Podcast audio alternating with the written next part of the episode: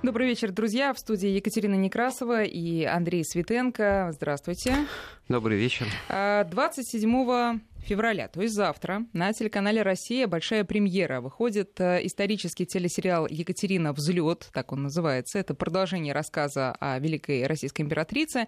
А, в заглавной роли снова Марина Александрова. Я напоминаю, что в 2014 году сериал «Екатерина» э, вышел и имел большой успех. Э, был удостоен и наград ТЭФИ, и «Золотой орел» ему вручили как лучшему телевизионному фильму. Но вот если первый сезон, там он охватывает время, которое собственно, предшествовала э, вошествию на престол э, э, Софии Августы Фредерики, то завтра мы уже увидим Екатерину которая императрица, которая правит, которая расправила крылья и э, уже, наверное, взлетела, да, и, по крайней мере, начала вот этот свой триумфальный полет. Там э, охватывается, точнее, начинается с того момента, когда она уже шестой год правит Россией. Это где-то 60-е, конец 60-х годов 18 века. И вот дальше я, давайте процитирую авторов э, фильма, которые говорят, что Екатерину окружают заговоры, интриги, империи угрожают войны и мятежи, борьба за корону не окончена, фильм Екатерина Взлет открывает самую волнующую страницу жизни любящей женщины и великой императрицы. Тут вот за какое слово не потяни, как за веревочку, все интересно. Тут тебе интриги и любящее сердце, и будем мы тянуть за веревочки вместе с Андреем, э, точнее говоря, преимущественно силами Андрея Светенко. Андрей, начнем. Знаешь, вот я предлагаю начать с такого, ну, для меня парадокса. Э, я начиталась, как Екатерина II, собственно, совершила государственный переворот, в результате чего э, погиб ее муж Петр III.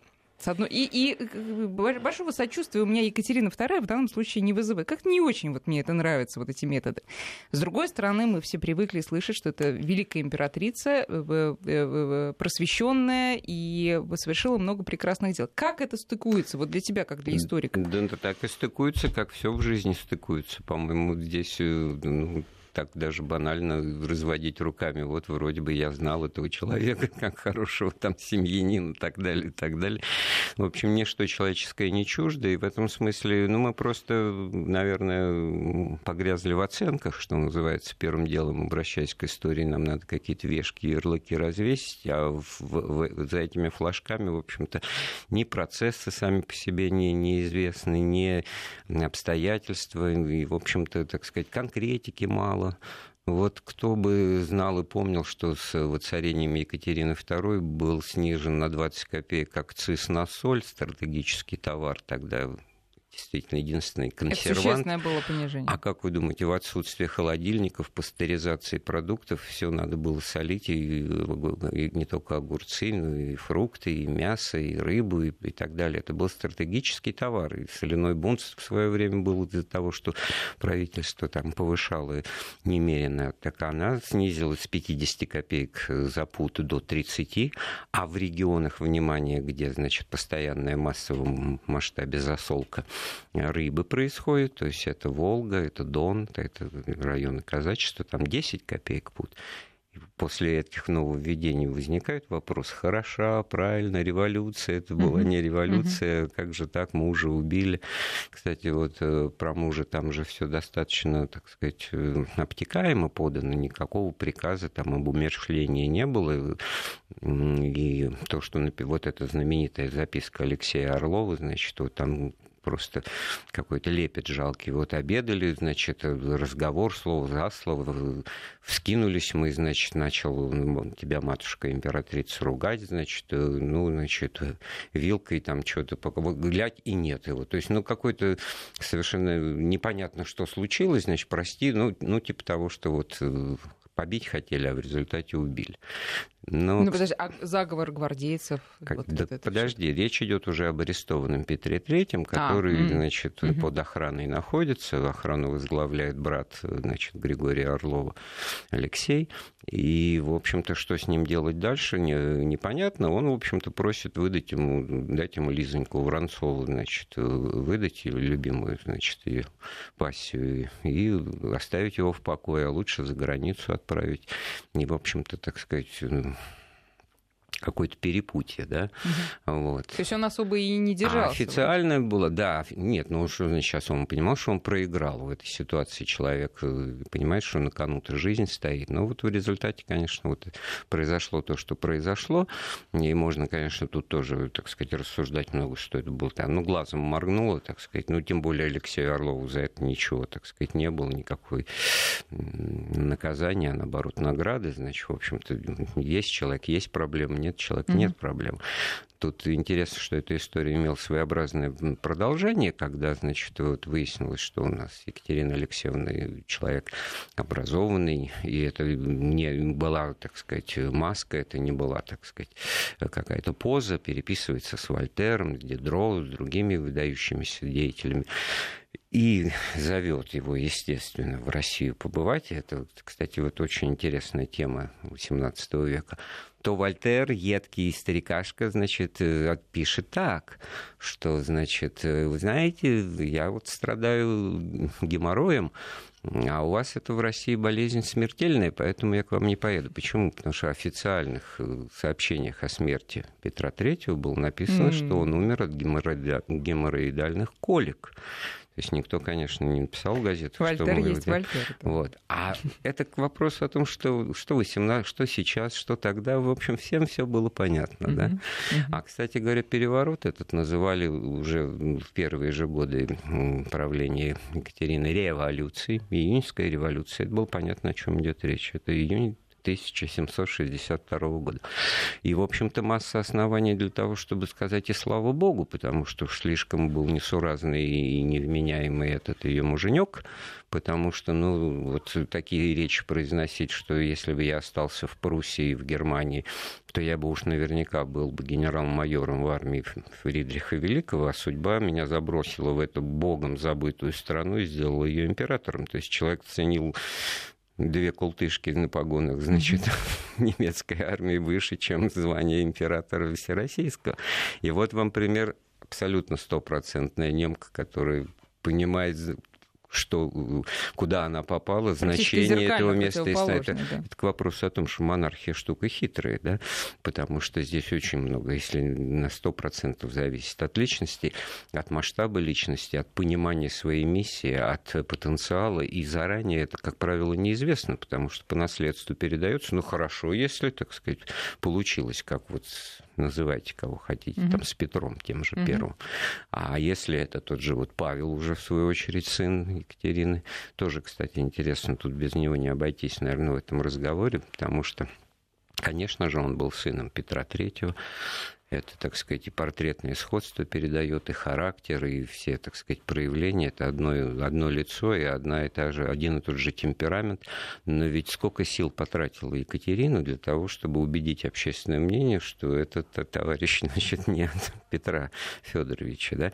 То есть, смотрите, какая женщина будет ставить на кон свою репутацию как женщина, значит, выставляя себя невесть кем, только вот, а вот ситуация так, такой а расклад, это а такой расклад был, что получалось, э, что вот, значит, для того, чтобы оправдать свою претензию на власть и свою легитимность, ей надо было что сделать? Сказать, да этот сын-то он вообще какой-то незаконно рожденный, то есть кому передавать? Это к вопросу о том, что интриги и, значит, борьба за власть продолжались с воцарением Екатерины. Почему? Потому что э, многие думали, что она фигура времени, временное, пока значит, Павел малолетний, Ему сколько было? восемь лет, когда вся эта трагедия произошла. Но трагедия это абсолютно вот в голову, так сказать. Представьте себе на место Павла. Мама убивает папу, свергает, что такое. Вырастет нормальный человек. Вырастет нормальным человеком. Конечно, комплекс есть. Ну Когда и потом, как ты правильно сказал, это сын своего папы, он был во, во многом. Так и вот по во взрослом по возрасте, когда он попал, значит, в инкогнито, они ездили, значит, с супругой с Марией Федоровной в Австрию, значит, Европу посмотреть, то там из репертуара венских театров было выбрано представление Гамлета Шекспира, потому что, ну, Гам... ну вот Гамлет, он приехал, русский Гамлет, тут мама убила папу, значит, что все, все и так понятно. Но это к вопросу о том, что действительно Екатерина и, значит, где-то вот как раз к началу Пугачевского восстания, почему это еще произвело на нее дополнительно сильное впечатление, как раз э, Павлу исполнилось тогда 19 лет, то есть уже ждали, что значит, он будет возведен на престол, а вот эта мама его останется в качестве регента там, или вдовствующей императрицы. Но, во всяком случае, от власти сама не откажется. И всю свою жизнь она так или иначе значит, э, эту, за эту власть боролась и так повышенно, трепетно относилась ко всякого рода самозванцев. И понятно, почему самозванцев было много. Вот это Одних Петров, Петров Третьих, да. там, что один Пугачев, там только в тот год, когда Пугачев проявился, на Ярике. Значит, было восьмой по счету был с точки mm-hmm. зрения докладов значит, соответствующей тайной полиции. Вот. А что касается того, насколько она э, действительно взлет совершала не просто утверждая себя вот, как личность, а делами, ну вот этот вот мелочка может быть показаться, но очень характерный акциз на соль. Вообще вот об экономической политике тоже можно э, сказать, что, конечно, она была гуманитарием по склада ума. Но если бы она еще была математиком, вообще была бы, так сказать, фигурой близкой к идеальному. Но она, конечно... Но математиком, не... судя по ее расточительности, ну, она не была инж... инж... инженер... ну, не инженерного, скажем, ума. Машины, тогда первая промышленная революция в Европе происходила, тогда активные, так сказать, мануфактуры разви... развивались. Вот здесь она немножко не догоняла, что называется. Она называла их махинами и, внимание, говорила говорила, что вот это все печальное обстоятельство экономической жизни, потому что появление механизмов машин, оно вытесняет с производства людей, люди остаются невостребованы. Как-то она э, далеко вперед Очень посмотрела. далеко вперед, как товарищ Сталин, да. который объявлял значит, кибернетику лженаукой и там научно-техническую революцию тоже, в общем-то, не, не приветствовал, потому что а что же делать с пролетариатом, не, не по-марксистски это, потому что он Но должен подожди, преобладать. Ведь, ведь э, э, Россия тогда, ну, собственно, и не только тогда, как мы знаем, она была сырьевым поставщиком. Да, на 90% и Екатерина экспорта... не видела в этом ничего Нет, она, конечно, нет. Она вот, правильно, ты немножко предвосхитила то, что о чем я хотел сейчас сказать. Значит, здесь вот диаметрально противоположная экономическая политика у нее была по сравнению с тем, что делала Елизавета Петровна.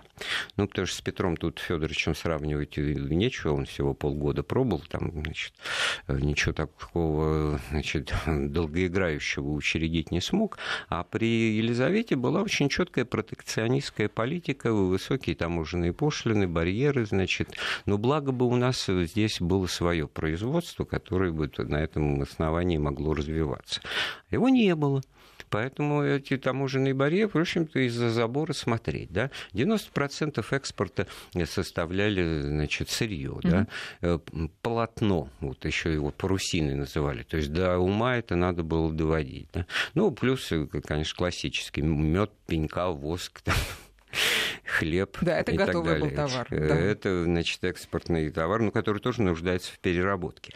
А вот что сделала Екатерина? Она вот эти таможенные барьеры отменила и от политики протекционизма перешла к политике свободного, либеральной, экспортной, импортной экономической деятельности. То есть, в общем, как ни странно, может быть, поэтому мало ей это дело э, об этом говорят, она была такой очень рыночный, сторонник рыночной экономики. И к чему это привело? Другое дело, да, что такие условия развития экономики страны, которые развиваются в догоняющем режиме, они, как опыт показывает, эффекта не приносит. Нужно все-таки какое-то целенаправленное государственное регулирование эффективное, так сказать, ну, как бы, условно говоря, в тепличное, так сказать, развитие, а не сразу в открытый грунт высаживать. Это тоже не выдержит новый, так сказать, игрок. Как правило, новая экономика не выдерживает значит, прямой конкуренции со старым. А тут отставание, заложенное там, я не знаю, уже веками, веками, оно Но проявлялось. хорошо, а что тогда из безусловных преимуществ? Может быть, ну и не может быть, а скорее всего, военные победы? Победы, да? Какие-то... Ну, конечно, потому что вот эта империя на марше, эти военные победы, это постоянные Когда войны, это вот развитие, они никогда и не кончались. Они, да, во-первых, никогда не кончались. Но напомни, вот э, когда она пришла, ну, во-первых, это все был вектор, заложенный Петром, конечно, Петром Первым, да. Конечно, там после Петра в царствовании Анны особенно кажется, что там вообще ничего хорошего не было, но вот это сам Очаков воевали, там Северное Причерноморье, э, при Елизавете Петровне, значит, э, знаменитая Семилетняя война, которую выигрывалась, а э, успешно шла, и вот и, и Прибалтика, и это Кенигсберг, и все это было, значит, уже в составе России. Но Петр III как-то ухитрился очень быстро за полгода это все отдать mm-hmm. с извинениями своему а кумиру. А почему? А, потому что вот он был целиком и полностью, что называется, вот э, в орбите влияния вот этой германской, так сказать, э, политики. И, значит, придя к власти, он просто вышел из войны с извинениями ну, и объявил просто... войну вчерашним союзникам. То есть, ну, просто поменял. А, Но а ему что... просто нравилось? Или он за это что-то... Нет, у него была своя, своя точка зрения. Ну, давайте вот просто Пруссия, в игровом в режиме. Вот э, Семилетняя война. На одной стороне воюют Пруссия и Англия, тоже достаточно гремучая смесь. Mm-hmm. Англичане с немцами, они в основном-то и до, и после-то были в Руси, а тут вместе. А с другой стороны Австрия, Франция и Россия. Тоже какой-то довольно странный союз. Это это что? Да это же вот все эти ребята, которые Лесток, эти все, значит, советники Елизаветы Петровны, так сказать, какие-то франкофоны, можно так угу. сказать, да, вот так они решили. Ну, логика в этом, в любом союзе есть своя логика, свои плюсы, свои минусы, да, в этом смысле конечно, блоковая политика в этом плане процветала, но значение и роль Екатерины, уже переходя к оценке ее личности, да. заключается в том, что она вообще людей ценила, никогда от них, их не отбрасывала, никогда с грязью не смешивала, и, в общем-то, так сказать, то, что условно называется опалой или там отстранением, это никогда не сопровождалось, значит, ни, ни, ни посадками, ни, ни отсидками, ни репрессиями, ни лишением прав состояния, и поэтому мы здесь можем какую-то эволюцию прослеживать. Вот Орловы, они как бы схлынули там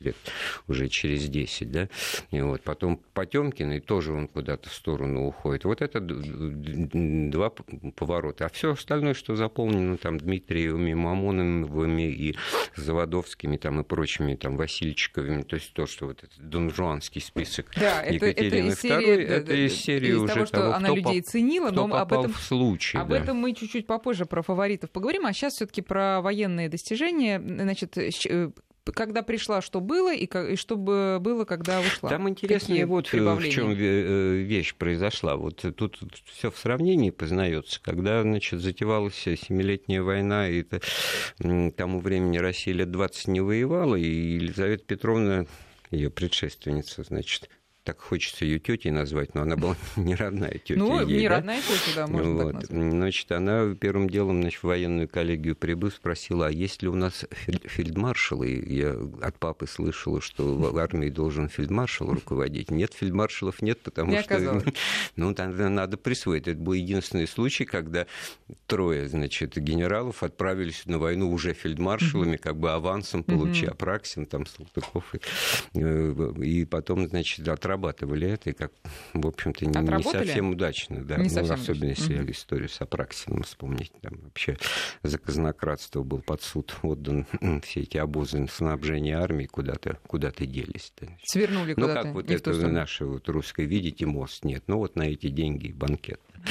Вот. Ну, и в этом смысле Екатерина, конечно, действовала иначе. Не то чтобы не вмешиваясь, она, в общем-то, ну, правильный, правильный расчет делала на людей. И, собственно, и менял это их в рамках того, когда вот выяснялось, а каков потенциал личности этого гренадера, этого мачо, этого, значит, вот красавца, там, значит, вот Григория Орлова, который у самого Шувалова э, любовницу отбил, значит, о, какой храбрый молодец. Но оказалось, что как полководец-то, в общем-то, и как государственный деятель, ну, ну не очень. Ну, вот поэтому, значит, в личном плане плане, да. А в плане того, чтобы дальше потом руководить чем-то серьезным, нет. Спасибо, до свидания, значит. Потемкин появляется. Вот Потемкин Григорий Александрович, это был уже действительно, так сказать, и полководец, и государственный деятель. И, в общем, он единственный, кто, что называется, ушел, так сказать, из Опочивальный, угу. значит, ну, не ушел из орбиты, ушел на повышение, потому что он, он стал фактически, так сказать, и правителем вот и не просто Новороссии, там, Таврического края, там, как вновь обретенных территорий, а, ну, действительно, стратегом и человеком, который занимался вот и военным строительством, современным языком говоря, военной реформой. Он же в этот вот эм, красивый 18 век, он армию одел по-современному. Он все эти букли, парики, вот все эти шапки, э, которые потом Петр, э, то есть Павел, э, вернул все mm-hmm. вот эту вот, значит, красоту, которая только на плац параде имеет смысл, а в реальных боевых условиях... А раньше и в реальных боевых они а, это так все нет, должны да, конечно, а как? Вот, пожалуйста, в этом и воюй в котором и руки не поднять за ужин. Mm-hmm. Ну, это ну, как броневой прекрасно играет в этом фильме. Значит, а вот тут некоторые стали позволять себе да. обуживать рукав и делать накладные карманы, то вот мы этого не позволим. Ну, в общем, уровень военной mm-hmm. мысли по Павлу, он где-то вот в, Такой, в, да, в этом был, mm-hmm. да. А Потемкин надел их совершенно вот в, в легкую, свободную в, в движении форму, там шаровары, эти мятые в складках э, сапоги, которые, значит, ввел вот этот егерские а, одежду. То есть это приближение, так сказать, вот к современности, очевидное. Уже в этом одна революционность.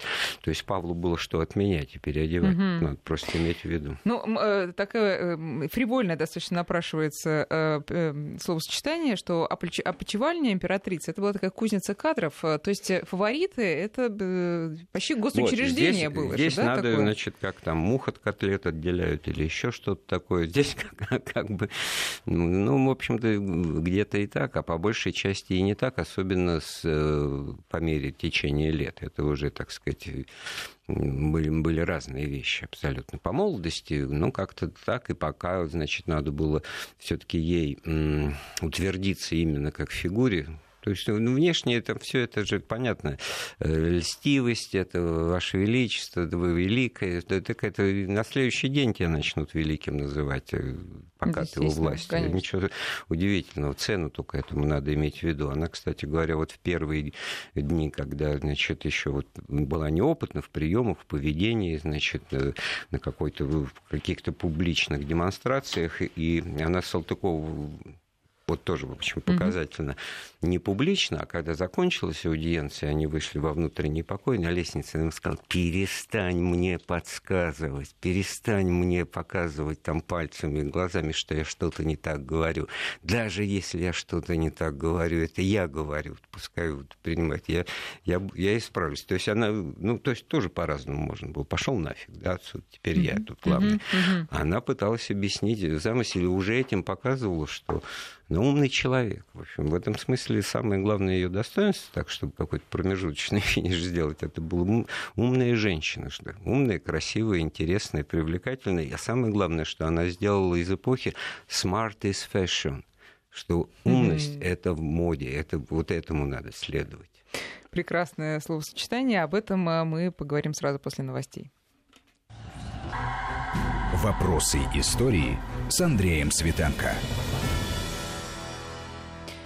Продолжаем мы говорить о личности Екатерины Великой в российской, да и, наверное, и мировой истории тоже. Напоминаю, что речь у нас сегодня об этом а, идет, поскольку завтра на телеканале «Россия» выходит, а, можно сказать, второй сезон телесериала «Екатерина». На сей раз называется а, этот телесериал «Екатерина взлет» и уже повествует о Екатерине как о действующей императрице и обо всех, так сказать, перипетиях, которые были сопряжены с ее царством царством. Андрей, прекрасная э, фраза, которую я, честно говоря, применительно к Екатерине ее времени не слышала, smart is fashion, но как это отражалось э, как, как за это пределами давай двора? Про да. это, да.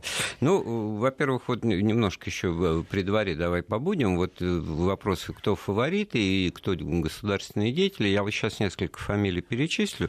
Елагин, Бецкая, Безбородко, Сойманов, Храповицкий. Кто такие? Значит, может быть, это какие-то ее фавориты, да? Нет, это как раз люди, которые никаких личных интимных отношений с царицей не имели, но на протяжении всех почти там 30 лет э, составляли ее секретариат. Угу. Это были ее значит, обер-секретари и так далее, и так далее. То есть вот именно те люди, которые осуществляли политику в ежедневном режиме и даже позволяли себе некоторые, так сказать, вольности в ее отношении. Это очень смешной тоже пример, понятный любому историку-археографу. Значит, ты открываешь русский архив, читаешь записки Храповицкого, там такая фраза «Государыня наша такая многоточие, что резолюции от нее не дождешься. И вот я просто, ну, потому что работал в архиве древних актов, ну, полезли мы туда, в эти записки.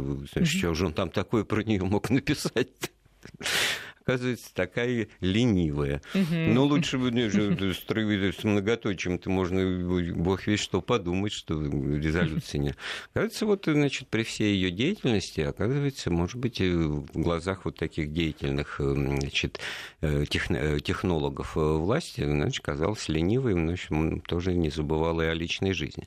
А что касается вот и этой о самообразовании, череды... если чуть раньше брать, да. потому что с молодых ногтей, ну, я вот так понимаю, и приехала время, В советское время почему-то было принято, значит, иронизировать. Ну, доля или толика в этом ну, есть разумного. Ну, какая уж она там философиня, какая уж она там поэтесса, или какая уж она... Ну, спасибо, что интерес такая, к этому. Да, да. Спасибо, что Спасибо, такая. что, значит, вот этот smart is fashion, да, где-то она сама этой моде, может быть, следовала интуитивно, поддерживала ее. Но тут тоже как проявлялось. Вот Дидро, значит, Вольтера не зазвали, слишком тертый, так сказать, калач, стрельный воробей, а вот, хотя к Фридриху ездил, да, как раз. Вот. А Дидро зазвали, значит, на свою голову. Приехал Дидро в 1973 году и вместе с первыми газетами, в которых написано о Пугачевском бунте. Значит, тут уже как бы не до Дидро, тем более, что он начинает все время говорит, что они что-то какое-то у вас тут крепостное право, а не отменить бы его, да, значит, спрашивается, вот еще, значит, было несчастье еще подавай. Э, короче, как она поддерживает Дидро? Ну, в общем-то, понятно, что все вот эти товарищи, они в то, в то время, в тот век, они как приживалы при, значит, монарших дворах, mm-hmm. значит, это тоже, кстати, показатель эпохи очень интересный. Ни шутов, ни проходимцев, ни там неизвестно кого привечали, значит, царствующие особо, все таки людей науки, искусства, литературы, каких-то очевидных ну, властителей дум, да. Вот Дидро, конечно, был в их числе, у него была бы прекрасная библиотека, да он и сам был выдающийся философ. Так вот, Екатерина, чтобы ему помочь, она предлагает, давайте я э, куплю у вас вашу библиотеку в собственность за 15 тысяч ливров, огромная сумма, а вас оставлю, значит, ее заведующим, причем библиотека как была там, где вы живете у себя, значит, в вашем доме, так и будет оставаться. То есть это вот все равно как, значит, не милостыня, а вот такой вот ход, который, значит, возвышает Благородный всех. такой, Благородный, да, да. и, в общем-то, и практичность здесь какая-то, и очевидность, значит, и, в общем-то, даже тонкий расчет на будущее, что вот, пожалуйста, теперь э, задним числом это все может быть собственность там российского государства. Это тоже как бы не только о себе, но и о будущем. И сколько он пробыл в России? Ну, он недолго не, не, пробовал, потому что действительно не к месту оказался, и все эти разговоры об отмене крепостного права, они как раз к тому времени, замысел-то был у нее, и, в общем, тоже об этом мало вспоминается, вот эта знаменитая уложенная комиссия, как угу. она называется, предпарламент, значит, созыв выборных, да, от всех сословий, ну, кроме вот тех частновладельческих крестьян, которые, значит, подневольные, которые крепостные, все сословия. И вдруг выяснилось, что уровень развития общественных институтов, вот, ну, сабзиру, да, ну, нулевой какой-то. Каждый, каждая фракция, каждое сословие тянет одеяло на себя, никакой склонности к компромиссу, все только требуют привилегий вот односторонних в свою пользу, так сказать, никакого согласия и понимания. Гражданское и... сознание. Ну, это как вот у лисички в, в этой детской сказке, значит, ножки бежали, помогали, mm-hmm. значит, mm-hmm. носик нюхал, а хвостик, значит, лишний, вот он мне не нужен, да, вот примерно так, что никто мне не нужен, кроме того, в чем я разбираюсь. И плюс, значит, к этому вот это пугачевское восстание, которое было вызвано, это на самом деле, строго говоря, если отбросить фигуру Пугачева и его мотивы, тоже очень интересная фигура, как бы, так сказать, self-made man нового времени, вот в эпохе первоначального накопления капитала, в том числе и политического. А такие серьезные фундаментальные основания – это попытка регламентировать жизнь казачества, перевести его, так сказать, в военное сословие на такую государственную службу уже, значит, в которой звания, жалования, не просто, значит, посылки, значит, раз в год, не просто они раз в год снаряжают какой-то рыбный обоз, благо акциз стал поменьше, и ко двору отсылают эту севрюжатины, а давайте, ребята, платить налоги как следует, значит, как полагается, с процента с капитала там и так далее. Вот все это вызывало очень большое недовольство, особенно вот в таких отдаленных казачьих районах, там на реке Урал. Они вот этой регулярности от нее отказывались. Была тогда очередная русско-турецкая война, пришел приказ, значит, выходить под Бендеру куда-то, под Бендеру идти не хочется, значит.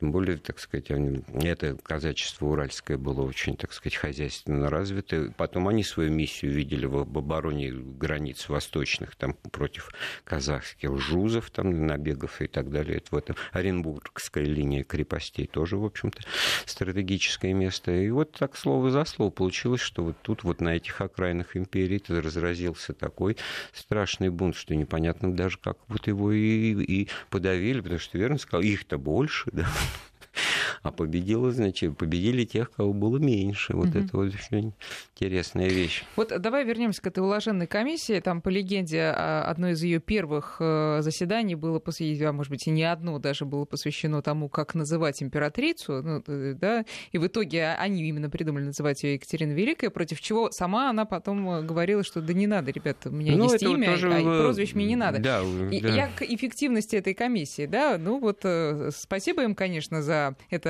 а, это, это, это, это вот название. Тут да, можно продолжить, да, это вот, к сожалению, вот замысел был, то есть желание, позыв, но в данном случае это как вот, я не знаю, как но приходит, приходит какой-то, так сказать, состоявшийся грамотный человек в детскую аудиторию и пытается ей, что он ей должен соответствовать, или она ему, да? Но, и в этом менее, смысле я... он значит, раз, ну, не ложится. Не... Алфавита да. они еще не хотят, им не интересно. Уложенная комиссия не сложилась. Я-я-я, да. Но а, вопрос у меня такой, а что собой представляли а, государственные институты тогда? Я понимаю, что самодержится, вот, она на то и вот, сама все, держится. Вот, вот, а для начала был создан корпоративный государственный институт, институт очень важная вещь, потому что когда мы говорим о империи на марше, когда мы говорим дворянская империя, была вот как раз и построена та конструкция, которая держалась э, с точки зрения э, государственного аппарата, с точки зрения армии, с точки зрения вообще всей управленческой вертикали на вот людей, которые имели вот это вот звание дворянское, да, но при этом они уже вышли из вот этой вот ранней феодальной концепции понимания того, что вот они вот служилые люди и должны, значит, вот в обязательном порядке служить, и отсюда у них вот помещик, поместье, отсюда угу. они испомещены на землю. Значит, вот э, или какие-то дачи там денежные получают, хлебные и так далее, в оклад записаны, да. Тут вот через, как ни странно, вот отмену этой обязательности, указ о вольности дворянства, он, он сформировал первые вот зачатки общественной среды. Вот ну, как вот у Пушкина в Дубровском, да, вот, значит, э, вот, там, отец Дубровского вышел в отставку. Ну, он вышел в отставку, он свободный человек. Дальше начинаются вот эти проблемы, что, оказывается, он дворянин-то такой вот э, бедный и прочее, у него богатый там Троекуров генерал может там что-то такое, а те так он имеет право обратиться в суд. Там же проблема в том, что судебный произвол, но институты-то уже mm-hmm. созданы, так сказать, и законы-то уже, так сказать, действуют. Это другое дело, что они не исполняются, да. Другое дело, что понятно, за что бороться и, и, и понятно как, да. И Пушкин-то описывает Дубровском-то эксцессы того, что, значит, как мздоимство, лихаимство и прочее, значит, пытаются э, коррупция это коррозия, да, вот э, коррозия металла, да, но металл, конструкция выстроена. И это вот выстроено было при Екатерине через систему городских магистратов, там, через систему организации э, купеческо-торговой деятельности, через вот э, права вольности дворянства, это же внутренние выборы, да, вот уездные предводители дворянства. Там, это все при ней. Это, да, это вот это все вот появилось при ней, то есть это вот то, что потом будут говорить два поколения непоротых дворян, и вот вам, пожалуйста, Сенатская площадь революционная ну, нормально, как вы хотите. Угу.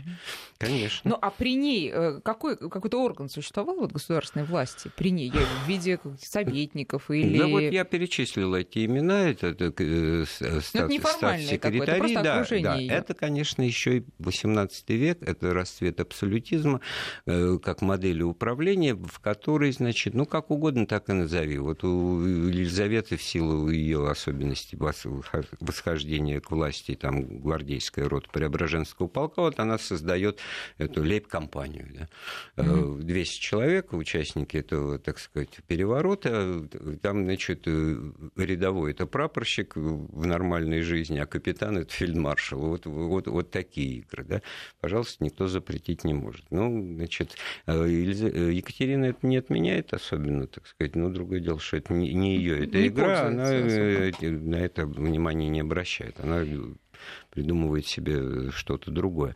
Друзья, Но... сейчас мы прервемся на прогноз погоды, потом продолжим. Напоминаю, Андрей Светенко сегодня рассказывает про Екатерину Великую в связи с завтрашней премьерой на телеканале «Россия». Выходит э, телесериал «Екатерина. Взлет».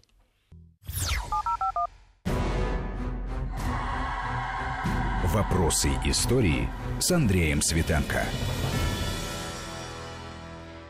1848. Итак, Екатерина Великая и система управления вокруг нее, которая формировалась. Ну, она отчасти, вернее, в основе своей была создана еще Петром Первым, потому что вот коллегии, то, что сейчас министерство, были коллегии, коллегии иностранных дел, коллегии экономии, коллегии э, там, поместно-отчинная коллегия. То есть э, вся эта система исполнительной власти, она действовала. И тут, в общем-то, правильно говорить о том, насколько она кадрово была представлена. Там достаточно вот, э, на, на вскидку там перечислить имена некоторых э, товарищи, которые и не фавориты, и, и не, так сказать, известны особенно как, как какие-то выдвиженцы. Те же Панин и Никита Панин, вот, э, так сказать, патриарх или, так сказать, лидер там, русской дипломатии. Он и до Екатерины был, и, и при ней остался тоже, и Воронцовы. В этом смысле она людей все таки ценила и так не отбрасывала, да, во всяком случае. Там были камбэки, что называется, сплошь mm-hmm. и рядом возвращение в отставки из ну, отставки. Самое главное, главное, вот э, ведь Пугачевщина, она же не просто там по э, казни Пугачева закончилась, была принята важнейшая реформа, тоже недооцененная, неизучаемая сейчас, городская или губернская реформа, были созданы вообще основы заложены городского самоуправления, выборности и, в общем, всего того, что мы сейчас вот э, видим в системе управления большими городами, так сказать, мэрии, управы, и, даже вот зачатки, так сказать, э, выборного представительства, которое тогда имело узкосословный характер, ну, в общем, понятно, так сказать, с этим цензом пресловутым, значит, имущественным, но значит, купцы выбирали себе исполнительных, э, так сказать, лиц, которые влюли, значит, жизнь, она же всегда состоит в дороге, там, теперь у нас дороги плохи, Пушкин писал 200 лет назад, да, вот. Дураки и так далее. И в этом смысле, конечно, вот э, и реформа образования, и реформа городского самоуправления, деятельность уложенной комиссии, конечно, все это можно говорить ограничено, ограничено. Да что говорить, если внуки Екатерины II, Александр I, да, одни Александровых прекрасное начало, так и не смог. Ему-то что мешало отменить угу. крепостное право? Он-то уж сам был воспитан-то уж точно, и только об этом и говорил, что это рабство, это жуть какая-то на дворе вообще уже 19 век, а мы тут все в рабов и в рабовладельцев играем. Все друзья у него э, тоже были просвещенные либералы. И, Но и для... то не решились. Но для да? нее это э, не было такой жутью, как там а для для Александра. Нее это было, может быть, э, так сказать, грустным наблюдением за то, что вот эту вот махину ей не перевернуть, mm-hmm. потому что в данном случае, значит, тут опереться было еще мало на что. Да, в этом смысле как раз и получилось, что вот, ну, знаменитые там случаи эксцессы там с Салтычихой, да, это все, так сказать, по закону преследовалось, то есть какие-то правила она устанавливала, она запретила публичные торги крепостными, вот эти вот как невольничьи рынки, как на базаре, так уже, так сказать, варварство. Это все она запретила. Потом, значит, запрещена была продажа, значит, просто крепостного без семьи, так чтобы семьи mm-hmm. разделять. А дальше уже возникает вопрос, а что же уж это крепостничество? Это уж такой ад кромешный. У нас нет, да нет, некоторые товарищи, значит, властители Дум говорят, а что плохого было в крепостном праве? А он у Чехова, там Фирс говорит, до катастрофы. А вот господа при мужиках, мужики при господах, в воскресенье в одну и ту же церковь входят. Что вы думаете, это что, как фашистской Германии где-то, Арбайтен, там, ну, что, так сказать, жили нормально, так сказать, три дня в неделю барщина, а остальные четыре, ну, воскресенье выходной, святое дело, а три на себя работай.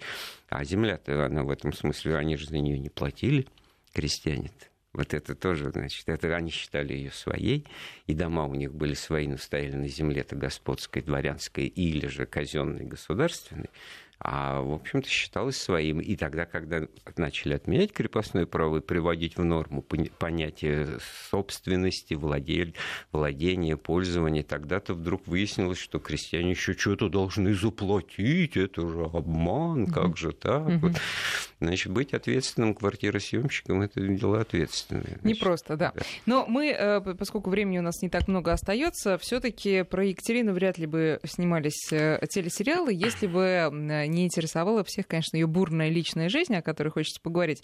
Вот ты сказал, что она пыталась всех убедить, что ну, вот давай Павел вот... не ее сын, да. Э, точнее, не сын Петра, но при ну, этом да. у нее были дети действительно не И от вообще, Петра. как бы один из мотивов совершения переворота в 1962 году, она была беременна в этот момент, это было вскрылось, а понятно, что отцом ребенка был не Петр III, уж он-то это прекрасно, так сказать, понимал, медлить и отступать было некуда, вот точно, в отличие от октября 17 года, завтра надо будет.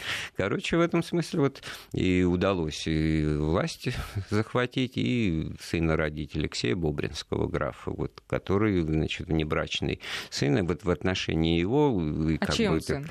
Он от Григория Орлова, у него даже и отчество в этом смысле. А почему он Бобринский? А Бобринский, потому что он воспитывался, значит, живя на отшибе там в селе Спасском под Петербургом, который еще имел название Бобрики, mm. и вот по имени Бобрики, значит, Бобринский, его опекуном был вот один из статс-секретарей Бецкой, сам, в свою очередь, значит, незаконно рожденный сын князя Трубецкого, отсюда Бецкой, да, вот, и в этом смысле это, конечно, вот, ну, времена нравы, да, так, чтобы, так сказать, и личные чувства, как бы родственные, и совместить с политическим государственным интересом, но вот он как-то так на отшибе сам по себе жил, не, не имея никаких ограничений там в деньгах или в путешествии, уехал во Францию, окунулся во французскую революцию, познакомился с, как же там звали вот эту «Свобода на, берег, на баррикадах», знаменитая, значит, картина там с обнаженной грудью, вот этот прототип-то вполне конкретный исторический персонаж,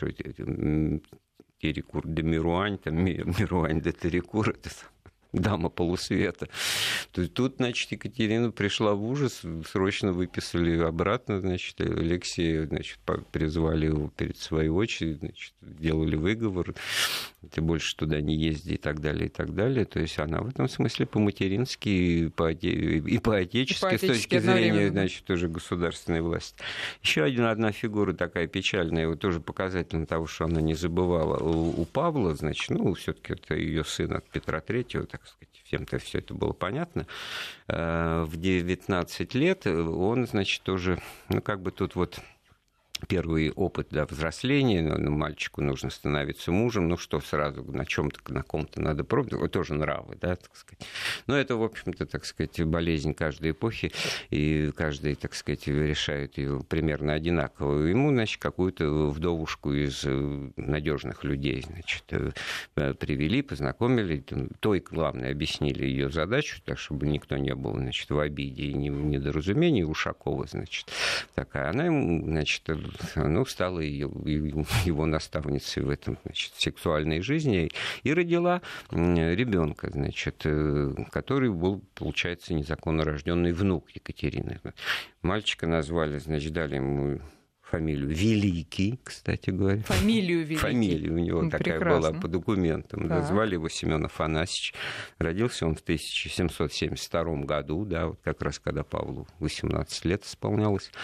Вот. И она, вот бабушка наша, значит, героиня нашего рассказа Екатерина II, она вот этого внучка очень любила, привечала. Он пошел его пустили по морской линии, он стал, значит, офицером флота. И он, значит, к ней приезжал, рассказывал, какой он, значит, вот, э, офицер флота и так далее. Но самое интересное, что офицером флота-то он был британского, английского. Его вообще сплавили куда подальше, mm-hmm. так, чтобы он здесь не отсвечивал не и по да. чаяния, значит, в какую-то, так да, сказать, политическую интригу. Да. да, и, в общем, достаточно загадочное обстоятельство его смерти. Считается, что он во время одного там из походов или сражений где-то утонул, погиб в 94 году, а потом следы его обнаруживаются там в 1800 году, и как бы непонятно, что именно с ним произошло, где-то там на далеких там Каймановых островах и так далее, британский флот. Так что есть версия, э, вот некоторые убеждены, что вот этот вот Федор Кузьмич Кузьмич, Кузьмич который считается, вот, что Александр I не умер, а ушел в Сибири там старцем, Кузьмичом каким-то проявился. Так вот, что вот этим старцем был на самом деле угу. вот этот вот Внук.